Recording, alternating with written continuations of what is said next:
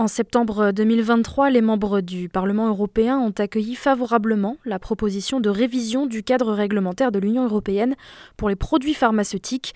Vingt ans après sa publication, la législation pharmaceutique européenne a su montrer ses forces, mais aussi ses faiblesses, notamment suite aux crises qu'ont été la pandémie de Covid-19 et la guerre en Ukraine. Aujourd'hui, une révision de cette législation s'impose pour tracer les contours d'une Europe du médicament. Pour parler aujourd'hui de cette législation pharmaceutique européenne, Euradio reçoit Catherine Amalric. Catherine Amalric, bonjour, merci d'être avec nous. Vous êtes euh, eurodéputée Renew depuis quelques mois. Vous avez euh, récemment déposé des amendements sur les deux textes qui composent la révision de la législation pharmaceutique européenne, la directive médicaments pour laquelle vous êtes euh, rapporteuse pour le groupe Renew et le règlement.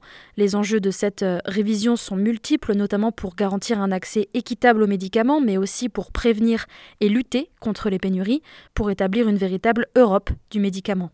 Pour commencer, pouvez-vous nous expliquer quel rôle euh, l'Europe joue dans l'accès aux médicaments? Quelles sont ses principales missions? Je vous remercie. Euh, nous avons besoin d'Europe. Nous avons besoin d'Europe particulièrement, je dirais, pour les médicaments qui sont des euh, produits essentiels pour la vie de chacun. nous l'avons réalisé il n'y a pas si longtemps que cela, au moment de la crise sanitaire du, du Covid. Et bien sûr, ce sont mise en place à ce moment-là avec une, euh, la réactivité euh, due à une volonté politique forte, euh, des, des, mécanismes qui ont permis d'avoir des solutions à l'échelle européenne que nous n'aurions pas eues dans aucun des États membres. Donc c'est aujourd'hui la nécessité d'institutionnaliser, de, consolider ces, ces mécanismes-là, ces organisations-là, pour assurer aujourd'hui et demain euh, l'accès euh, aux médicaments à tous les patients européens. Et c'est là le deuxième aspect de ce besoin d'Europe. Alors besoin d'Europe pour l'attractivité. Euh, effectivement, l'Europe doit être attractive sur la, scène mondiale, de la recherche jusqu'à la diffusion, à la distribution des, des médicaments.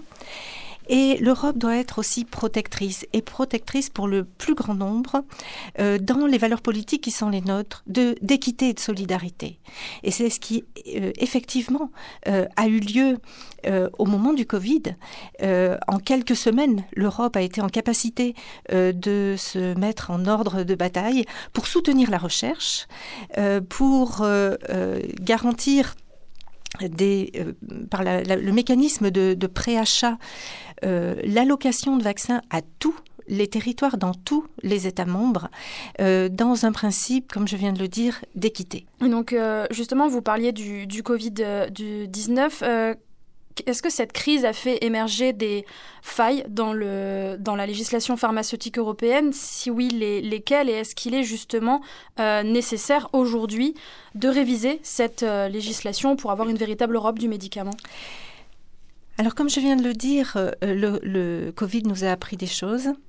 Euh, il nous a montré euh, la nécessité de la force de, l'Union, comme je viens de l'expliquer, pour ces, vaccins. Mais il nous a montré en tout début de, crise que les principes de, solidarité pouvaient être mis pouvaient être mis à mal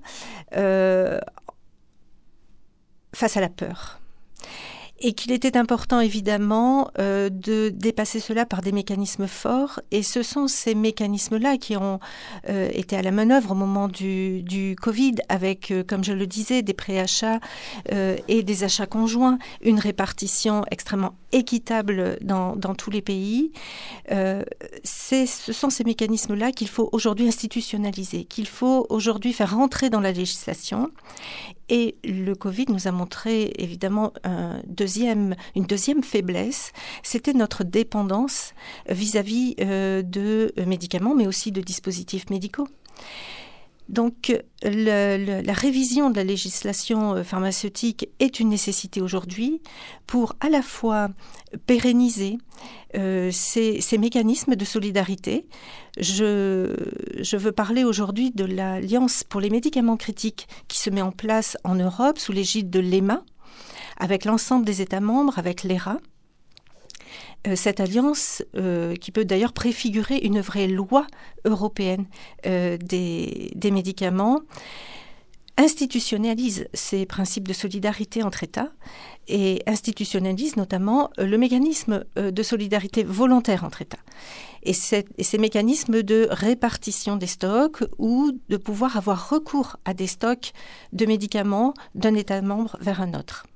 Et donc euh, justement concernant cette, euh, cette coopération entre les différents euh, États membres, est-ce qu'il existe aujourd'hui ou est-ce qu'il faudrait mettre en place une harmonisation de la législation entre tous les, États membres, notamment en ce qui concerne par exemple le, prix des, médicaments? Est-ce que c'est déjà le cas aujourd'hui? Ce qui est évidemment majeur, c'est l'harmonisation entre les États membres et pouvoir les aligner au plus haut niveau de euh, sécurité et de protection euh, de la santé de, tous les citoyens. Donc cela répond d'ailleurs à la définition même de, de la santé donnée par, par l'OMS. Donc cette harmonisation vous parliez des prix à l'instant de, médicaments. La législation n'ira pas jusqu'à harmoniser euh, les, prix, puisque vous le savez, la santé reste une compétence d'appui pour l'Union européenne euh, dans le cadre du, traité de fonctionnement de l'Union européenne et de son article 168. Donc on ne va pas jusque-là, mais en tout cas les mécanismes euh, de négociation conjointe pour permettre aux, États membres d'acheter ensemble à des meilleurs prix, voire même des achats euh, directement coordonné par la Commission européenne. Ça, cela est possible. C'est ce qui a été effectivement euh, fait pendant le, le Covid. Et euh, ce sont des choses effectivement que l'on veut ancré dans la, législation. Euh, quand on parle d'harmonisation, c'est l'harmonisation aussi des pratiques, c'est l'harmonisation des, standards de soins, puisque un médicament euh, sert à traiter une pathologie. Donc il est très important euh, d'aller jusqu'à son usage et à l'harmonisation des usages. Mais évidemment, l'harmonisation de l'accès, c'est l'harmonisation de l'accès pour tous les médicaments, qu'ils soient essentiels ou innovants, et les plus innovants aussi. Donc euh, c'est aussi cette coopération-là que l'on cherche à inscrire dans la législation euh, pour euh, les médicaments très innovants, pour des maladies rares, extrêmement rares, comment effectivement les pays, les États membres peuvent, dans ce mécanisme de solidarité, être en synergie, potentialiser euh, leur capacité à répondre aux besoins de santé euh, de leur population. Et donc là, j'insiste parce que euh, c'est vraiment un aspect des choses de cette solidarité transfrontalière qui est très importante pour les patients, puisque c'est vraiment le patient qui est au cœur de cette législation. c'est très important de pouvoir euh, prévoir euh, des, mécanismes qui permettront euh, de faire passer un médicament innovant, une préparation, une thérapie innovante d'un état à un autre pour que le patient, lui, n'ait pas à se déplacer, mais soit traité selon les meilleures recommandations. Nous évoquions avec vous il y a quelques instants la question de l'accès aux médicaments en Europe et pour que cet accès soit équitable entre tous les citoyens européens, le sujet des pénuries se pose. On le sait, l'Europe connaît assez fréquemment des pénuries de médicaments. D'une part, comment peut-on expliquer ces pénuries? Et d'autre part, comment prévenir et lutter contre ces pénuries? Est-ce qu'une relocalisation de la production dans les pays membres peut être une solution viable? Alors, expliquer la, pénurie, en tout cas, on peut faire le constat, euh, elle est multifactorielle. Hein, le, problème des pénuries euh, est un problème multifactoriel. En tout cas, le constat que l'on peut faire, c'est qu'effectivement, l'Europe euh, est euh, dépendante, au moins pour les médicaments euh, génériques, euh, majoritairement d'intrants venant de Chine ou d'Inde. Et les médicaments génériques, c'est à peu près 70% de son marché. En revanche, l'Europe reste un leader mondial pour tous les médicaments innovants qui nécessitent les infrastructures les plus sophistiquées, les plus complexes. donc, nous devons nous appuyer sur cet atout-là pour effectivement inverser la courbe euh, des pénuries sur l'ensemble des médicaments. Mais cette relocalisation euh, au niveau européen, bien sûr, elle est importante, mais il faut la voir réellement dans le cadre d'une recherche d'autonomie stratégique. Stratégique, on comprend pourquoi, on comprend bien que euh, le manque de médicaments peut se faire une arme à un moment donné. C'est évidemment la recherche d'une autonomie stratégique, mais d'une autonomie ouverte dans le multilatéralisme. Je disais à l'instant que nous avons besoin d'Europe. Pourquoi nous avons besoin d'Europe? Parce que les moyens, les investissements à mettre en, œuvre euh, sont euh, énormes. Donc évidemment, tout le monde ne peut pas faire tout partout. Et il est très important euh, de pouvoir se coordonner, se répartir la tâche, mais évidemment dans des chaînes de production et d'approvisionnement sûres, c'est-à-dire dans des partenariats solides. J'ai eu moi-même l'occasion d'aller en novembre euh, aux États-Unis et de rencontrer euh, les responsables de la FDA et euh, de l'organisation panaméricaine et eux-mêmes sont très en attente de ces coopérations, de ces collaborations structurées, organisées avec l'Europe face à d'autres grandes puissances sur la scène mondiale, puisque c'est un marché mondialisé. Aujourd'hui, là, on est à quelques mois maintenant des prochaines euh, élections européennes. Euh, quels sont, d'après vous, aujourd'hui les sujets un peu brûlants concernant justement l'Europe du médicament, les enjeux principaux à quelques mois aujourd'hui des, élections? Alors, euh, je, je, quelques mois des élections, évidemment, euh, il est très très important euh, que ce texte sur la législation euh, pharmaceutique reste dans le, calendrier de, cette législature-là, car nous n'avons pas de temps à perdre. Et ce que nous proposons est véritablement porteur d'avenir, dans la mesure où ce que nous, promouvons dans, dans cette législation, c'est vraiment la construction d'un écosystème européen très attractif euh, pour euh, l'ensemble des acteurs euh, de la recherche, de la mise au point, de la production des, des, médicaments.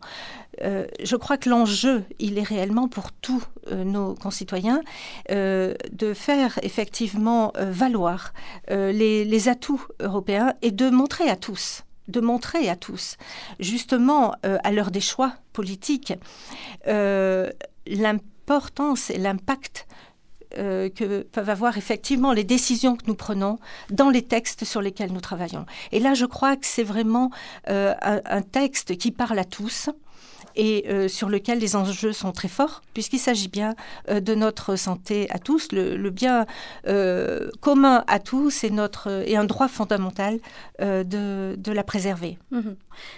J'ai également lu dans, l'un de vos, dossiers de presse que vous parliez de centres d'excellence pour favoriser le, développement de médicaments, innovants, dont vous avez déjà un peu parlé.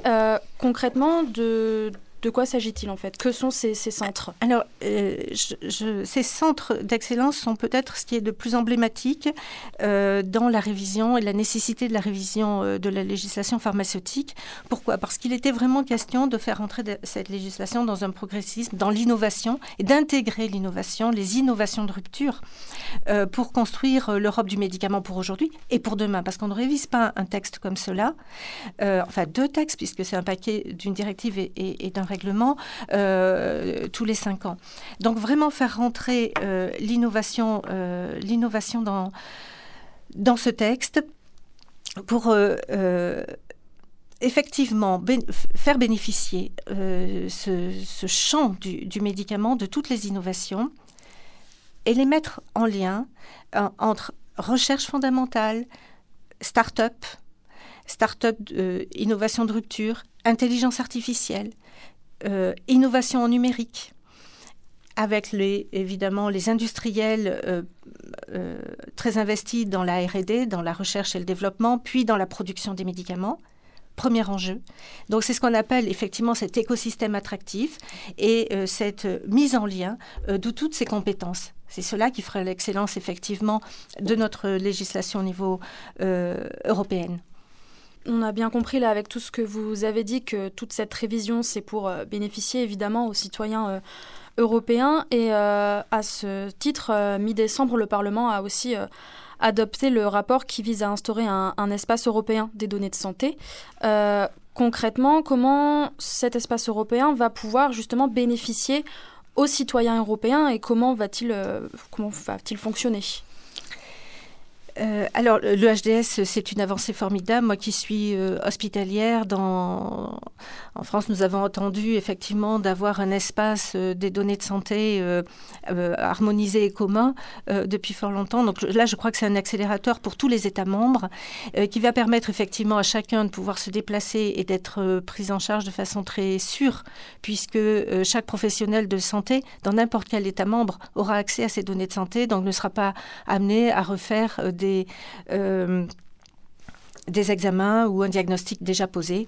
Donc ça évitera beaucoup d'erreurs et surtout ça ira beaucoup plus vite et de façon plus efficace. Mais c'est aussi la possibilité d'une utilisation secondaire pour la recherche et euh, évidemment de la partager entre tous les États membres. Et ça c'est essentiel parce que euh, la science se fonde sur des données. Plus on a de données, plus on avance dans les recherches et les résultats. Donc c'est absolument fondamental. Euh, je voudrais euh, dire là euh, qu'en fait, ça, fait partie de ce partage très large, on parlait d'Europe du médicament, eh bien c'est cela aussi, c'est-à-dire partager les données. C'est la raison pour laquelle nous inscrivons aussi la législation pharmaceutique euh, en cohérence forte avec d'autres règlements, celui des essais cliniques par exemple, avec une promotion très forte d'ouvrir les essais cliniques et les données euh, aux 27 euh, États membres. Il y a aussi dans cette révision de la législation pharmaceutique européenne tout un pan dédié à la durabilité. Vous évoquez notamment une transition progressive vers le conditionnement unitaire des médicaments, la prise en compte des déchets produits par les médicaments dans l'évaluation des risques environnementaux, ou même l'élaboration d'un score environnemental, un écolabel du médicament, qui reflèterait l'impact environnemental des médicaments en intégrant la réduction des déchets générés.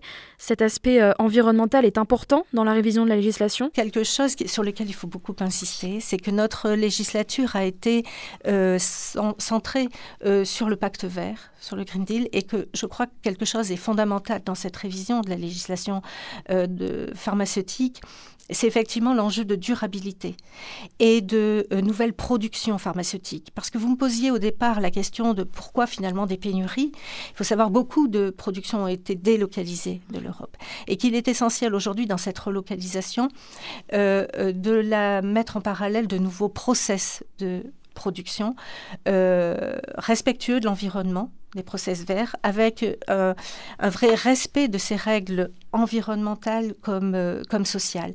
Et ça, c'est évidemment un enjeu majeur de cette législation. Merci beaucoup, Catherine Amalric. Vous êtes, je le rappelle, eurodéputée Renew. Merci d'avoir pris le temps de répondre aux questions de radio.